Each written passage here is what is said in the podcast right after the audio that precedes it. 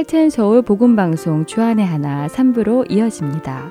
주안의 하나 3부에서는 지난 방송들 중에서 신앙에 도움이 될 만한 프로그램들을 모아서 다시 방송해 드리고 있습니다.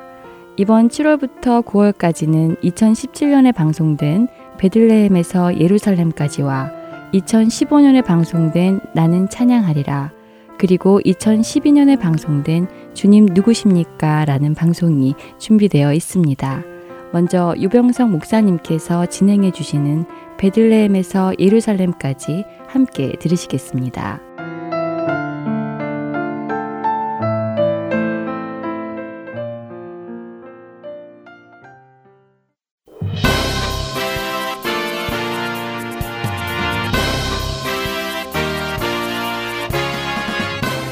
청취자 여러분 안녕하십니까 베들레헴에서 예루살렘까지 진행의 유병성 목사입니다.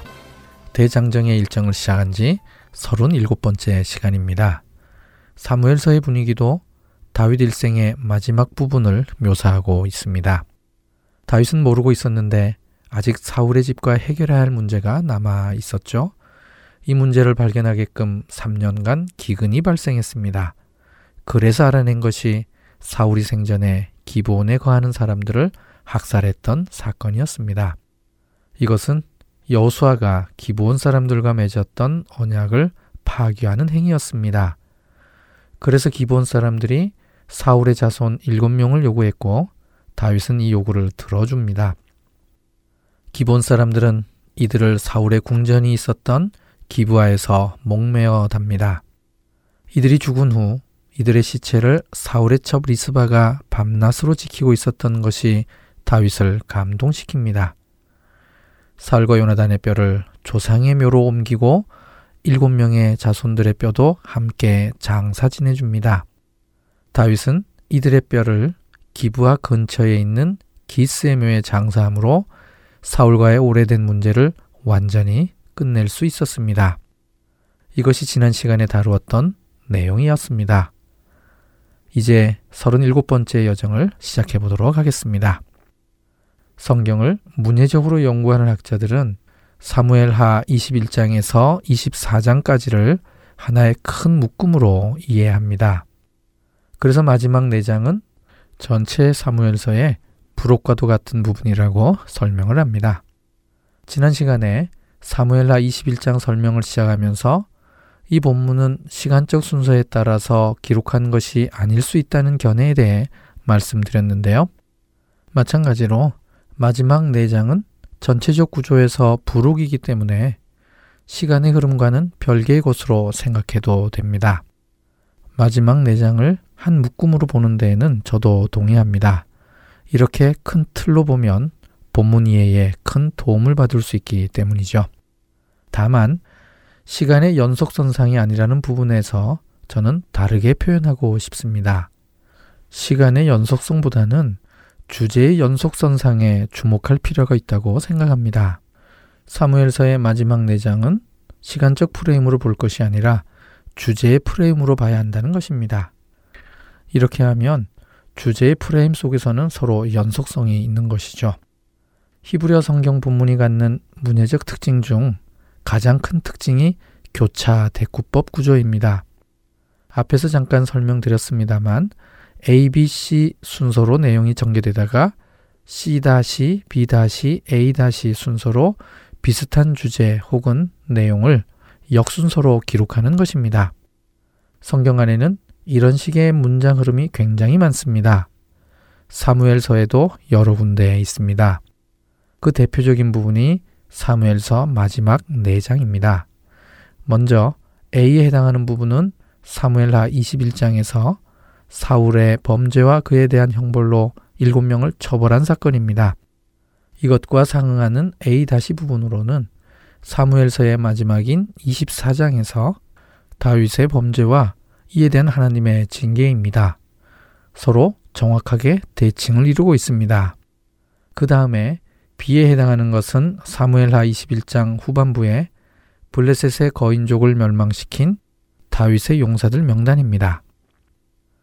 상응하는 B-의 내용은 사무엘하 23장 8절 이하부터 나오는 다윗의 용사들 명단입니다.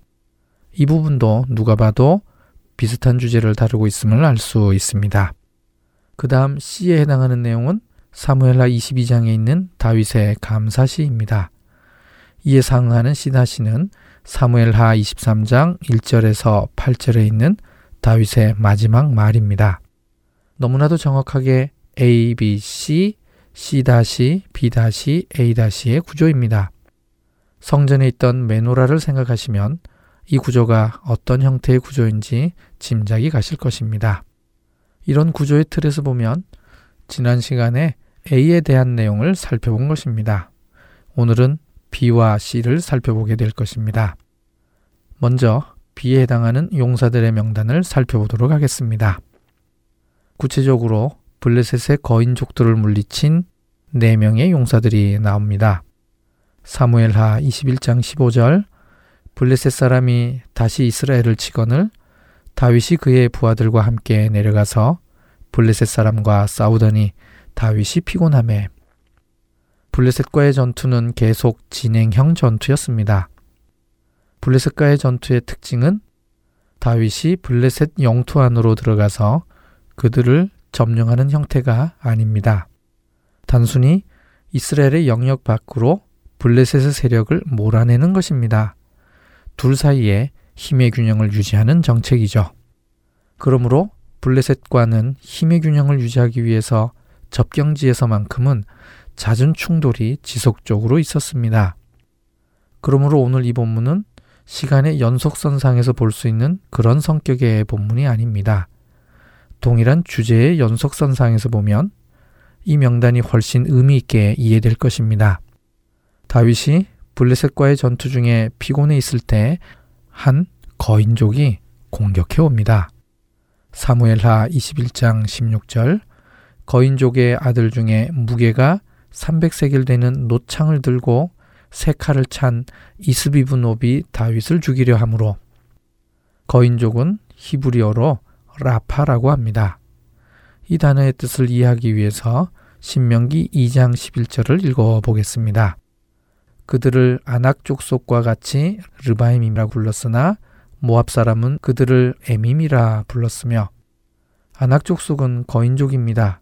그런데 이들과 같은 게 르바임입니다. 히브리어는 르파임이라고 발음되는데요. 라파의 복수형입니다. 그래서 같은 거인족인 것이죠.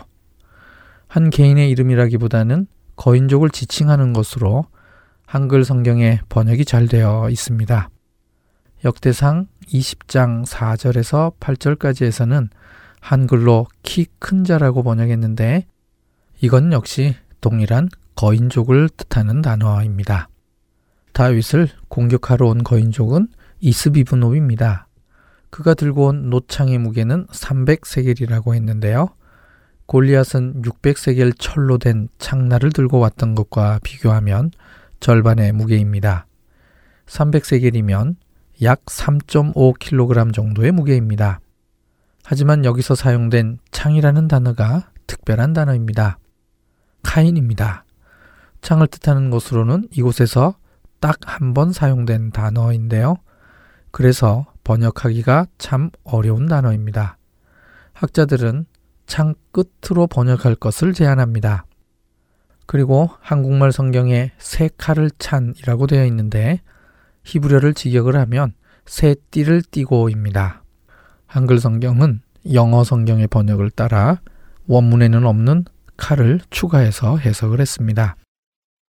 히브리어로는 단순히 새 띠를 띠고입니다. 새 띠를 차는 것은 계급이 올라가는 것을 의미하는데요. 어쩌면 이스비브노브는 거인족으로서 특별직위에 막 임명된 사람일 수 있습니다. 그렇다면 공을 세우기 위해 무리하게 다윗에게 달려들었을 수 있죠. 마치 아사엘이 기본 전투에서 아브넬만을 고집하며 쫓아간 것과 같은 이유입니다. 이 사람을 수리아의 아들 아비세가 쳐 죽입니다. 누가 누구와 싸우는지가 분명한 것으로 봐서 1대1 대결로 보입니다. 앞으로 계속 소개될 용사들도 마찬가지로 1대1 싸움을 했을 것입니다. 이 일이 있은 후에 다윗에게 다시는 전장에 나오지 말 것을 요구합니다. 사무엘하 21장 17절 다윗의 추종자들이 그에게 맹세하여 이르되 왕은 다시 우리와 함께 전장에 나가지 마옵소서 이스라엘의 등불이 꺼지지 말게 하옵소서 하니라. 본문에 다윗의 추종자라고 되어 있는데요. 히브리어 원문에는 단순히 다윗의 사람들이라고 되어 있습니다. 특별한 의미가 있는 것은 아닙니다. 일부 학자들은 다윗이 이제 연로해서 전쟁터에 나오는 것이 위험하다고 판단했기에 이렇게 요구했다고 봅니다. 이 시점에서는 충분히 가능성 있는 해석입니다. 두 번째 용사입니다. 사무엘하 21장 18절 그 후에 다시 블레셋 사람과 곱에서 전쟁할 때에 후사 사람 시북에는 거인족의 아들 중에 삽을 쳐 죽였고 이번에는 어디에서 전쟁을 했는지 밝혔습니다. 곱입니다. 이 지명은 유일하게 이곳 18절과 19절에서 각각 한 번씩 언급된 게 전부입니다. 아직까지도 여기가 어딘지 밝히기 위해 노력하는 중에 있습니다. 역대상 20장 4절에 있는 병행 구절에서는 곱 대신에 게셀이라고 했습니다. 요세푸스도 유대 고대사 7권 301절에서 가자라라고 해서 역대상의 해석을 따르고 있습니다. 그래서 대부분의 학자들은 곱을 게셀과 같은 장소로 봅니다.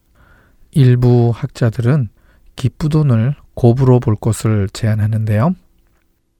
이 기쁘돈은 게셀에서 서쪽으로 약 6km 정도 떨어져 있습니다. 그런데 게셀은 다윗 시대 때에는 블레셋의 영토였습니다. 그러므로 게셀보다도 서쪽으로 6km나 더 들어가서 다윗이 전투했다고 보기에는 어렵습니다. 다윗 당시 게셀의 중요성을 생각한다면 오늘 본문에 나오는 연속적 전투가 이곳에서 벌어진 것으로 볼 수 있습니다. 그리고 후사 사람은 역대상 4장 4절을 보면 어디에 사는 사람인지 알 수 있습니다. 그돌의 아버지 분우엘과 후사의 아버지 에셀이니 이는 다 베들레헴의 아버지 에브라다의 맏아들 후레 소생이며 후사도 베들레헴 주변에 사는 사람으로 결국 다윗과 같은 집안 사람입니다. 세 번째 용사가 성경학자들 사이에서는 제일 유명한 사람입니다.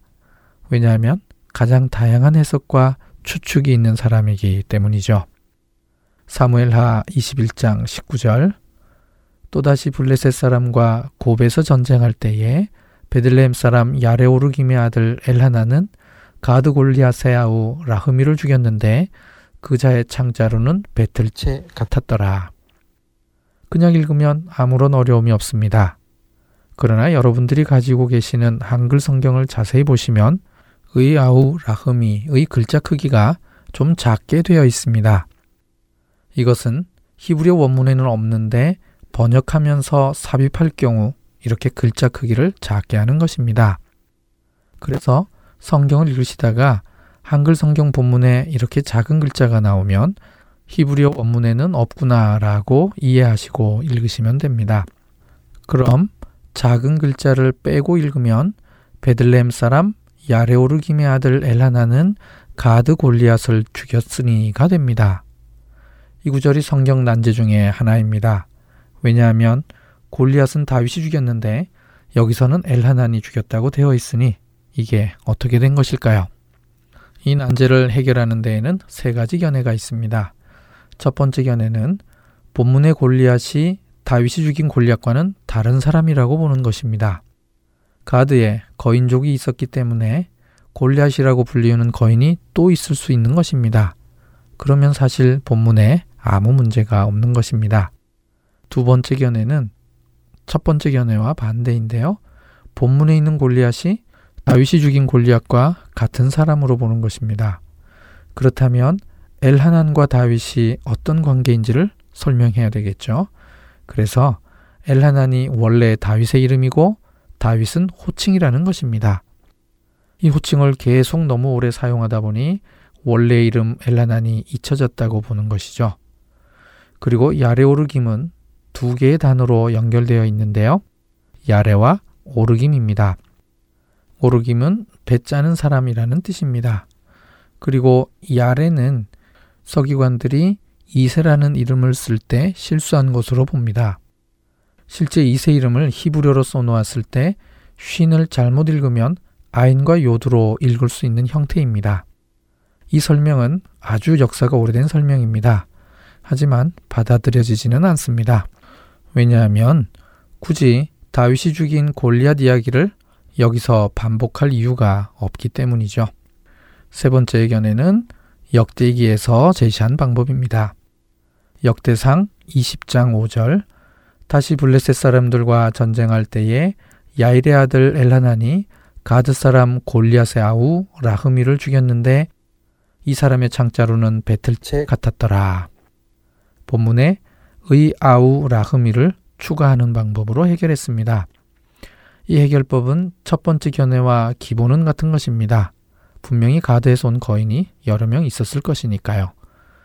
골리앗이라고 불리우는 거인이 또 있을 수도 있었겠지만 그렇게 하면 후대의 성경을 읽는 독자들이 분명히 헷갈릴 것입니다. 그래서 포로 후기 때 기록된 역대상에서는 골리앗의 동생 라흠이라고 기록한 것입니다. 그래서 오늘날 우리가 읽는 한글 성경에서는 작은 글씨로 삽입을 해서 문제가 해결된 상태로 읽을 수 있도록 한 것입니다. 네 번째 거인족은 이름이 나오지 않습니다. 하지만 아주 특별한 사람이었습니다. 사무엘하 21장 20절 또 가드에서 전쟁할 때에 그곳에 키가 큰 자 하나는 손가락과 발가락이 각기 6개씩 모두 24개가 있는데 그도 거인족의 소생이라. 네 번째는 다른 전투입니다. 가드에서 싸울 때입니다. 키가 큰 자 하나는 이라고 번역된 히브리어는 이쉬마돈입니다. 원래의 뜻은 싸우는 사람이라는 뜻입니다. 히브리어 원문의 의미는 기형적인 신체의 특징으로 인해 싸움을 잘하는 사람이라는 의미입니다. 그래서 그 사람도 거인족의 소생으로 본 것입니다. 이 사람은 다윗의 형 삼마의 아들 요나단이 죽입니다. 여기에 소개된 용사들은 전부 다윗의 친척들입니다. 지금까지 블레셋의 거인족을 죽인 네 사람의 용사에 대해 비교적 자세하게 살펴보았습니다. 사무엘라 22장은 다윗의 감사시이기도 하지만 다윗과 함께한 용사들의 용맹에 대한 찬양이기도 합니다. 오늘 본문은 10편, 18편과 동일한 내용이 병행으로 수록되어 있는데요. 다윗이 이 감사시를 언제 노래했는지는 첫 구절에 밝혀줍니다. 사무엘하 22장 1절 여호와께서 다윗을 모든 원수의 손과 사울의 손에서 구원하신 그날에 다윗이 이 노래의 말씀으로 여호와께 아뢰어 이 구절을 통해서 이 감사시는 다윗의 생애 후반부 즈음에 지어졌을 것이라고 예상할 수 있습니다. 그리고 시작 부분에 말씀드렸듯이 마지막 네 장은 시간의 연속이 아니라 주제의 연속이라고 말씀드렸는데요. 이 감사시에서 밝히고 있는 모든 원수들의 손과 사울의 손에서 구원하신 그날이 도대체 언제였을까요? 엄밀한 의미에서는 평생 없었습니다. 항상 새로운 적이 생겨났기 때문이죠. 그러니 이 감사시는 진짜로 모든 어려움이 다 사라졌을 때 지은 노래가 아니라 어려운 일을 당하거나 강한 원수를 만날 때마다 하나님을 의지하고 그의 보호 아래에 들어갔더니 구원이 임했음을 체험한 것입니다. 그래서 구원자 되시는 하나님에 대해 감사하는 노래인 것이죠. 이 노래는 크게 세 부분으로 나눌 수 있습니다. 첫 번째 부분은 1절에서 20절까지인데요. 피할 반석이요 구원의 뿔 되시는 하나님에 대한 찬양입니다. 두 번째 부분은 21절에서 28절까지인데요. 이 구원에 들기 위하여 하나님의 법도와 규례를 지키려고 항상 노력했음에 대한 고백입니다. 세 번째 부분은 29절에서 51절까지인데요. 전쟁터에서 원수들과 대적들을 이기게 해주신 하나님께 대한 감사와 찬양을 드리면서 아울러 이 큰 구원을 후손에게까지 주실 것을 간구하는 내용입니다. 이 노래는 감사시이면서 하나님께 대한 간절한 기도이기도 합니다. 이 감사시는 시편이기에 모든 절은 두 개의 소절로 이루어져 있는데요. 그런데 정말 특이하게도 사무엘상 2장에 있는 한나의 기도와 무려 13소절이 아주 비슷한 단어로 구성되어 있습니다. 이 말은 다윗의 시는 한나의 기도와 같이 간절한 기도문이기도 하다는 뜻이죠. 예를 들면 이런 구절들입니다. 한나의 기도 사무엘상 2장 2절에 우리 하나님 같은 반석도 없으심이니이다. 다윗의 시 사무엘하 22장 2절 여호와는 나의 반석이시요. 32절 우리 하나님 외에 누가 반석이냐? 한나의 기도 사무엘상 2장 4절 용사의 활은 꺾이고. 다윗의 시 사무엘하 22장 35절 내 팔이 놋활을 당기도다 한나의 기도 사무엘상 2장 4절 넘어진 자는 힘으로 띠를 띠도다 다윗의 시 사무엘 하 22장 40절 능력으로 내게 띠띠우사 한나의 기도는 단순한 임신을 위한 기도 그 이상이었습니다. 하나님의 구원의 성취를 위한 하나님의 구원의 뿔이 높아지기를 기도하는 기도였습니다. 지금 사무엘서 전체로 볼 때 한나의 기도와 구조적으로 대척점에 있는 다윗의 감사시에서도 하나님의 구원의 성취와 구원의 반석 되시는 하나님을 찬양하고 있는 것입니다. 한나의 기도를 통해 하나님은 사무엘을 응답해 주셨는데요. 그 사무엘에 의해 지금 다윗이 여기까지 온 것입니다. 그렇다면 다윗의 이 기도문에 대한 응답으로 주어진 것은 무엇일까요? 솔로몬과 하나님의 성전입니다. 그리고 궁극적으로 다윗의 자손 메시아를 주실 것입니다. 오늘 본문에서 다루었던 블레셋의 거인족을 무찌르는 정도가 아닙니다. 죄로부터의 확실한 구원이 다윗의 자손 메시아를 통해 약속된 것이죠. 다윗의 감사시 중 한 구절을 살펴보고 오늘의 여정을 마치도록 하겠습니다. 사무엘하 22장 50절 이러므로 여호와여 내가 모든 민족 중에서 주께 감사하며 주의 이름을 찬양하리이다. 다윗의 이 구절은 놀랍게도 사도 바울이 로마서에서 인용합니다. 그리스도로 말미암아 모든 열방이 주께 감사해야 하는 이유를 설명하면서 인용하는데요. 로마서 15장 9절 그러므로 내가 열방 중에서 주께 감사하고 주의 이름을 찬송하리로다. 다윗의 이 감사시를 통해 메시아가 다윗의 자손으로 올 수밖에 없음을 다시 한번 확인할 수 있었습니다. 오늘은 여기까지입니다. 다음 시간에 사무엘하 23장 1절에서 24장 25절 말씀으로 다시 뵙겠습니다. 안녕히 계십시오.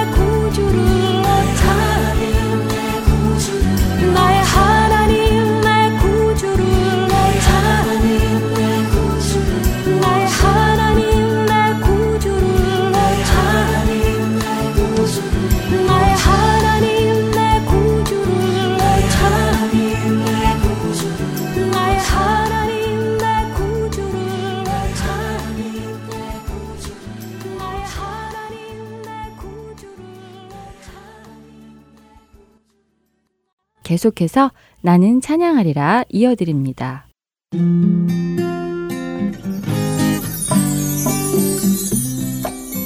샬롬, 나는 찬양하리라 송민우 목사입니다. 이번 주에 우리가 함께 배울 찬양은 예수전도단 캠퍼스 월십 프로젝트 Art of Worship이라는 앨범을 통해서 2009년에 발표된 은혜로다라는 곡입니다. 먼저 찬양을 한번 듣고 함께 배워보겠습니다. 시작됐네. 우리 주님의 능력이 나의 삶을 다스리고 새롭게 하네. 자유하네. 죄와 사망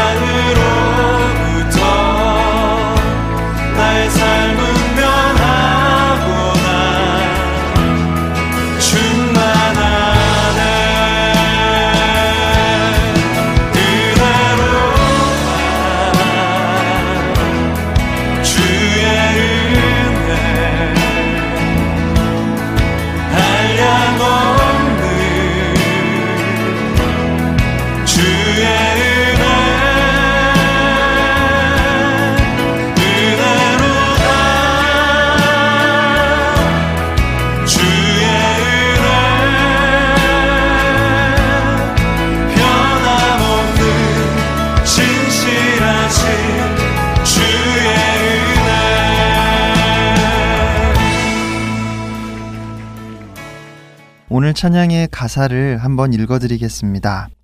시작됐네.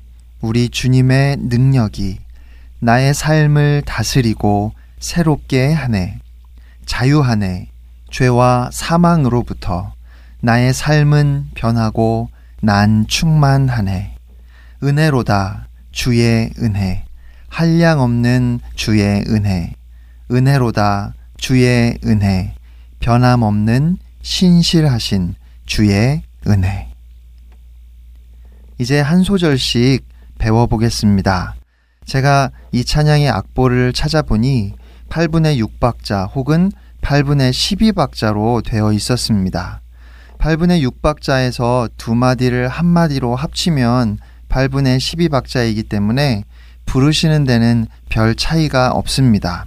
다만 하나 둘 셋 둘, 둘, 셋, 셋, 둘, 셋, 넷, 둘, 셋. 이 리듬을 생각하시면서 부르시면 되겠습니다. 자, 그러면 첫 번째 소절입니다. 시작됐네. 우리 주님의 능력이 나의 삶을 다스리고 새롭게 하네.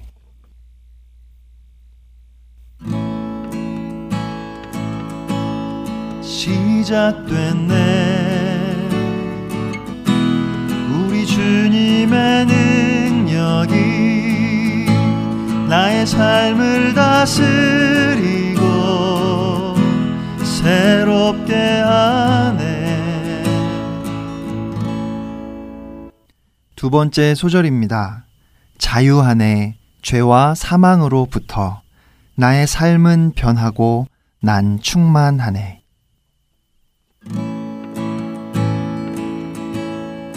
자유하네. 죄와 사망으로부터 나의 삶은 변하고나 충만하네.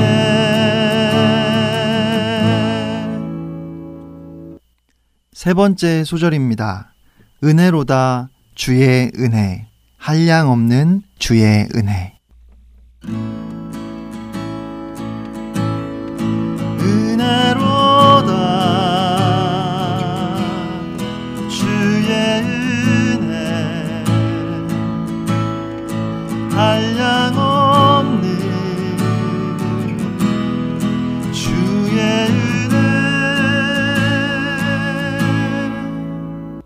마지막 소절입니다.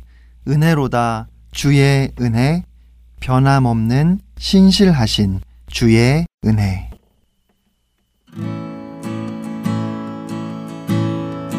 은혜로다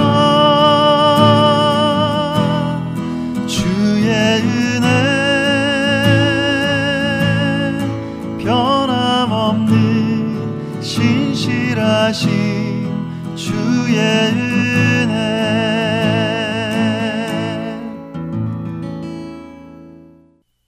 한 학생이 대학에서 기독교 과목을 가르치는 교수님을 찾아갔습니다. 그리고 교수님께 이렇게 여쭤보았습니다. 교수님, 평생 제 마음대로 제가 원하는 대로 살다가 죽기 전에만 예수님을 믿어도 구원받을 수 있나요? 교수님은 죽기 전에만 예수님을 믿으면 구원받을 수 있다고 대답해 주었습니다. 그 학생은 밝은 얼굴로 감사의 인사를 남기고 교수님의 연구실을 나가려고 했습니다. 그러자 교수님께서 그 학생을 부르시며 이렇게 물어보셨습니다. 그런데 자네는 자네가 언제 죽을지 알고 있나? 그 질문에 대답을 할 수 없었던 학생은 슬픈 얼굴로 돌아갔습니다. 아마 여러분도 한 번쯤 들어보신 이야기일 것 같습니다.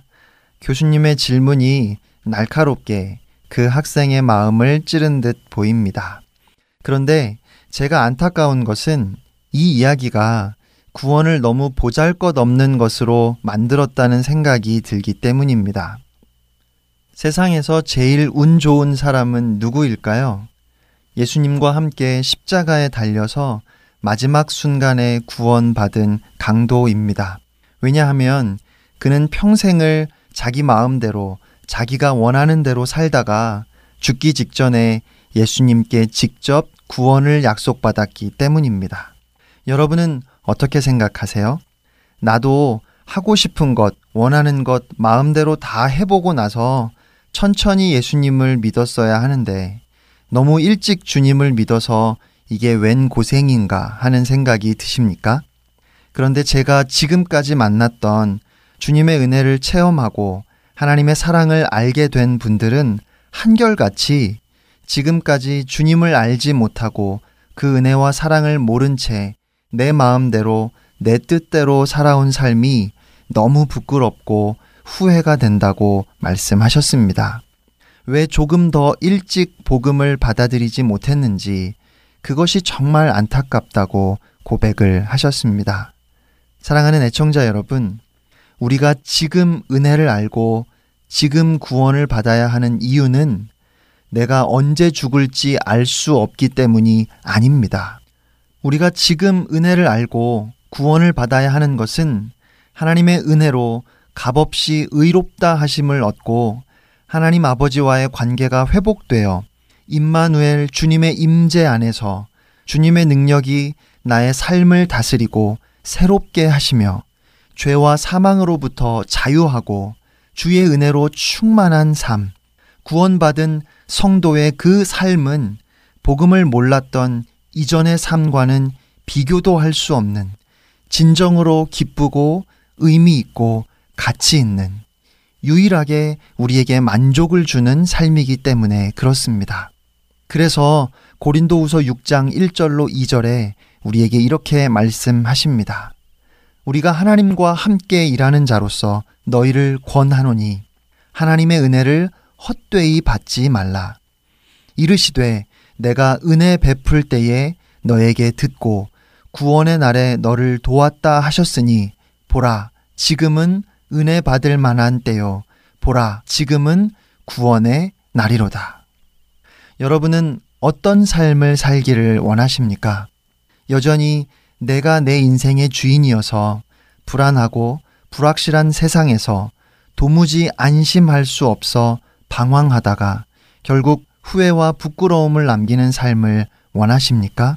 아니면 가난하고 애통하는 마음으로 나에게 아무런 소망이 없음을 지금 인정하고 이제는 내가 내 인생의 주인이 아니라 주님이 주인 되심을 고백함으로 주님의 은혜 안에서 내 삶의 진정한 의미와 행복을 발견하는 새롭고 충만한 삶을 살기를 원하십니까? 복음의 능력 안에서 주님의 능력이 나의 삶을 다스리고 죄와 사망으로부터 자유함을 얻은 나의 삶은 결코 이전과 같지 않으며 변함없고 신실하신 주님의 은혜로 충만함을 고백하실 수 있는 여러분 모두가 되시기를 축복하며 나는 찬양하리라 마치겠습니다. 지금까지 송민우 목사였습니다. 여러분 승리하세요.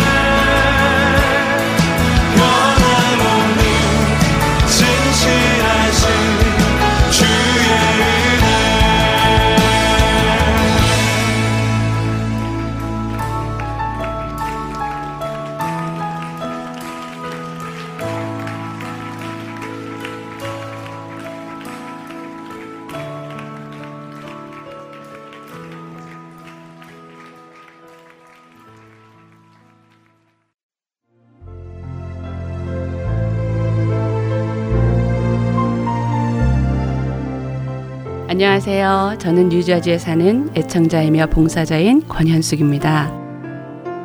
하나님께서 저를 하나님의 훈련 과정에 넣으시고 연단하실 때 제가 인생의 어두운 터널을 힘겹게 눈물로 걷고 있을 때 하나님께서는 복음 방송을 통해 하나님의 뜻을 말씀해 주셨고 위로해 주셨고 저를 다시 일으키셨습니다. 이 귀한 복음 전파 사역은 누군가의 기도와 후원 그리고 봉사로 이루어집니다. 저도 이제는 그 누군가가 되고 싶습니다. 기도와 후원 그리고 봉사로 이루어지는 복음 방송 사역에 동참하시고 싶으신 분은 전화번호 602-866-8999로 연락 주시기 바랍니다.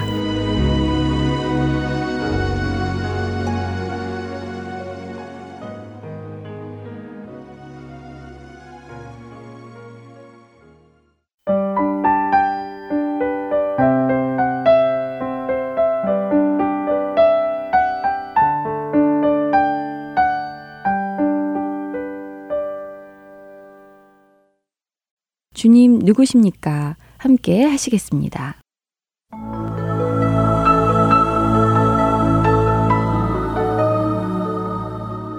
할텐 서울 복음 방송 애청자 여러분 안녕하세요. 주님 누구십니까? 진행의 최수정입니다.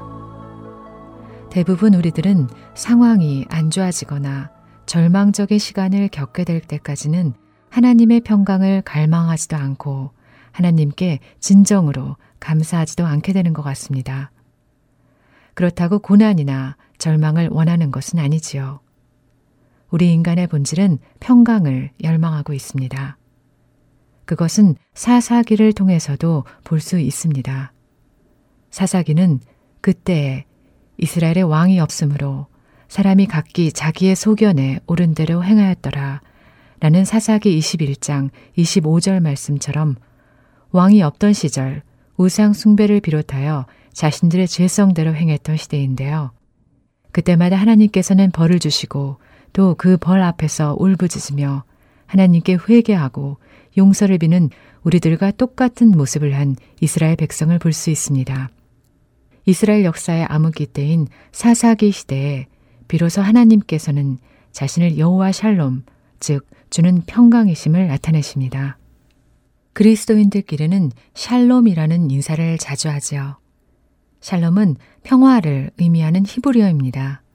이 말은 샬렘, 완전하다, 건전하다라는 말의 명사형입니다. 성경에서 샬롬은 여러 의미로 사용되고 있는데요. 한번 살펴보겠습니다. 평화 또는 성장과 번영으로 가장 많이 사용되었고, 전쟁이 없는 평안한 상태, 만날 때나 헤어질 때, 또는 하나님의 축복을 비는 인사말로 쓰여졌습니다. 그리고 하나님께서 그 백성에게 언약을 통해 주시는 안녕과 평화의 축복을 말씀하실 때 샬롬이 쓰여졌습니다. 이런 평강, 평화를 상징하는 샬롬이 없다면 어떤 것을 느낄까요? 두려움을 느낄 수 있을 것입니다. 하나님의 임재가 느껴지지 않을 때, 죄를 지게 되어 하나님별 낯이 없을 때, 두려움이 느껴지고 그리고 하나님의 심판대 앞에 섰을 때 두려움이 느껴질 것입니다. 로마서 14장 10절부터 12절 말씀입니다. 내가 어찌하여 내 형제를 비판하느냐? 어찌하여 내 형제를 업신여기느냐? 우리가 다 하나님의 심판대 앞에 서리라. 기록되었을 때 주께서 이르시되 내가 살았노니 모든 무릎이 내게 꿇 것이요 모든 혀가 하나님께 자백하리라 하였느니라. 이러므로 우리 각 사람이 자기 일을 하나님께 직고하리라. 우리 모두 다 하나님의 심판대 앞에서 모든 혀가 각 사람이 자기 일을 하나님께 직고한다고 말씀합니다. 구약 시대 때는 하나님이나 여호와 사자를 만나게 되었을 때 자신의 죄로 인해 자신이 죽을 것이라는 사실을 모두 알고 있었습니다. 이제 드라마를 통해 여호와 샬롬에 대해 알아보겠습니다.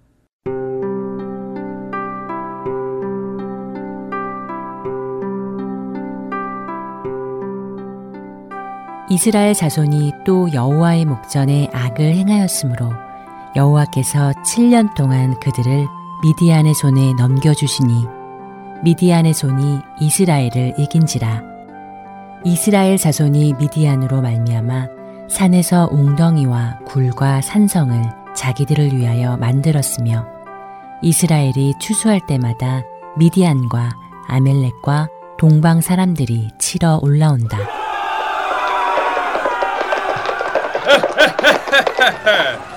이번에도 추수를 많이 거두었구나. 우리가 다 가져가자. 안 됩니다. 이것은 우리에게 남은 마지막 밀입니다. 이제 우리는 무엇을 먹고 살라고요? 먹고 살 게 없으면 이 가나안 땅을 떠나면 될 거 아니야. 여봐라. 저 양과 소, 나귀 그리고 먹을 것을 남기지 말고 모조리 다 우리 밭에 싣도록 해라. 네, 알겠습니다. 토실토실한 게 아주 튼튼하구나. 아이고, 아이고, 우리는 어떻게 살라고 다 가져가시오. 엄마, 그만하고 다 줘. 지난번에는 사람들이 다 죽였대. 하나님, 어찌하여 우리를 돌보지 않으십니까? 이스라엘이 미디안으로 말미암아 궁핍함이 심한지라 이스라엘 자손이 미디안으로 말미암아 여호와께 부르짖었으므로 여호와께서 그 소리를 들으시고 선지자를 보내시기로 하시는데 아, 이쯤에서 하면 들키지 않겠군. 아유, 이게 도대체 무슨 꼴이람. 미디안 놈들의 횡포로 이런 어두운 곳에 쭈그리고 앉아 밀이나 타작해야 겨우 입에 풀칠이라도 하니. 아휴, 내 신세야. 큰 용사여. 아이고, 놀래라. 누- 누구십니까? 여긴 어떻게 아시고? 여호와께서 너와 함께 계시도다. 뭐, 뭐라고요? 여호와 하나님께서 나와 함께하고 계신다고요? 아니 하나님께서 우리와 함께 계신다면 어째서 우리가 이 모든 어려움을 겪게 내버려 두신다는 것입니까? 예전에는 하나님께서 놀라운 기적을 일으키시고 우리 백성을 이집트에서 인도해 내셨다고 듣기는 했지만 그 모든 기적들이 다 어디에 있단 말입니까? 하나님이 정말 우리와 계시다면 우리를 이렇게 고생시키는 저 미디안 사람들을 그냥 저렇게 내버려 두시겠습니까? 너는 가서 너의 힘으로 이스라엘을 미디안의 손에서 구하도록 해라. 내가 너를 보내는 것이 아니더냐. 예? 저, 저요? 저보고 가서 이스라엘을 미디안의 손에서 구하라고요? 아니, 제가 어떻게 이스라엘을 구할 수 있습니까? 보시는 바와 같이 저의 집안은 문하세 지파 가운데서도 가장 약하고 또 저는 그 약한 우리 집안에서도 가장 약한 사람입니다. 걱정하지 마라. 내가 반드시 너와 함께 하리니 내가 미디안 사람 치기를 한 사람을 치듯 하리라. 오, 만일 제가 주께 은혜를 얻었사오면 나와 말씀하시니까 주 되시는 표징을 제게 보여주시옵소서. 그리고 제가 예물을 가지고 다시 주께로 와서 그것을 주 앞에 드리고 싶습니다. 이곳을 떠나지 말아 주시옵소서. 알겠다. 내가 너 올 때까지 이곳에 머무르겠다. 기드온이 가서 염소 새끼 하나를 준비하고 가루 한 에바로 무교병을 만들고 고기를 소쿠리에 담고 국을 양푼에 담아 상수리 나무 아래 그에게로 가져다가 드린다. 고기와 무교병을 가져다가 이 바위 위에 놓고 국을 부으라. 예, 예, 알겠습니다.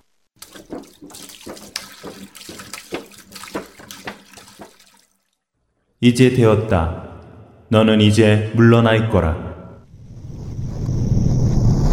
여호와의 사자가 손에 잡은 지팡이 끝을 내밀어 고기와 무교병이 되니 불이 바위에서 나와 고기와 무교병을 살랐고 여호와의 사자는 떠나서 보이지 않았다. 하지만 기드온은 그가 주님의 천사라는 것을 알고 떨면서 말하였다.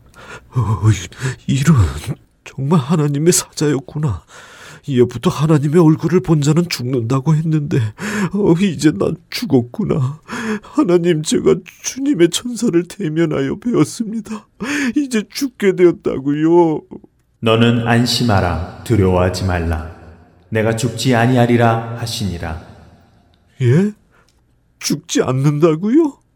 죽어야 할 제가 죽지 않는단 말입니까? 감사합니다, 주님. 감사합니다. 기도온이 여호와를 위하여 거기서 제단을 쌓고 그것을 여호와 샬롬이라 하였더라. 그것이 오늘까지 아비에세 사람에게 속한 오브라에 있더라.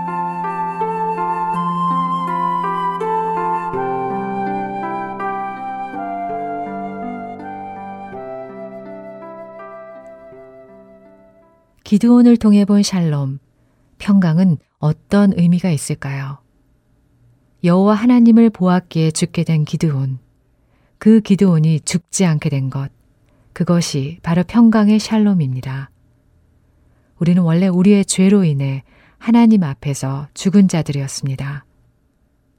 그런 우리를 하나님께서는 독생자 예수 그리스도를 통해 살려주시고 새 생명을 주셨습니다. 죽을 자가 죽지 않게 된 여호와 샬롬의 은혜이지요. 진정한 평강은 하나님과의 올바른 관계에서만 찾을 수 있습니다. 이사야 26장 3절에서 주께서 심지가 견고한 자를 평강하고 평강하도록 지키시리니 이는 그가 주를 신뢰함이니이다 라고 말씀합니다. 그리고 빌립보서 4장 4절에서 9절 말씀을 통해 평강의 하나님이 우리를 지키신다는 것을 알 수 있습니다. 그리고 하나님께서는 우리들에게 놀라운 약속을 주셨습니다. 이사야 9장 6절에 이는 한 아기가 우리에게 낳고 한 아들을 우리에게 주신 바 되었는데 그의 어깨에는 정사를 메었고 그의 이름은 기묘자라 모사라 전능하신 하나님이라 영존하시는 아버지라 평강의 왕이라 할 것임이라 바로 예수 그리스도를 암시한 것이지요. 여기서 그는 우리의 여호와 샬롬, 평강의 왕, 하나님과 우리를 화목하게 하셔서 두려움 없이 심판대에 설 수 있게 해 주신 분으로 나타나고 있습니다. 로마서 5장 1절과 2절 말씀입니다. 그러므로 우리가 믿음으로 의롭다 하심을 받았으니 우리 주 예수 그리스도로 말미암아 하나님과 화평을 누리자. 또한 그로 말미암아 우리가 믿음으로 서 있는 이 은혜에 들어감을 얻었으며 하나님의 영광을 바라고 즐거워하느니라. 우리는 예수 그리스도를 통해 구원을 얻고 하나님과 화평으로 심판대에 섰을 때 평안도 얻을 것입니다. 그리고 히브리서 기자는 히브리서 13장 6절을 통해 주는 나를 돕는 자시니 내가 무서워하지 않으며 사람이 내게 어찌하겠느냐며 담대함을 드러냅니다. 이렇게 사람들로 인해 두려움을 느낄 때 우리는 죽게 의뢰하며 평안할 수 있습니다. 부활하신 예수님께서 두려움에 떨고 있는 제자들에게 찾아오셔서 가장 먼저 평안할지어다 곧 샬롬을 선포하셨습니다. 더 이상 두려워할 필요가 없기 때문에 그렇습니다. 상황이 나쁘고 힘들어도 그것들이 주께서 우리에게 주시는 평강을 흐트러 놓지 못할 것입니다. 왜냐하면 주께서 주시는 평강은 세상이 주는 것과 같지 않기에 그렇습니다. 여러분 안에 진정한 샬롬이 있으십니까? 평강의 하나님과 함께 하고 계시는지요?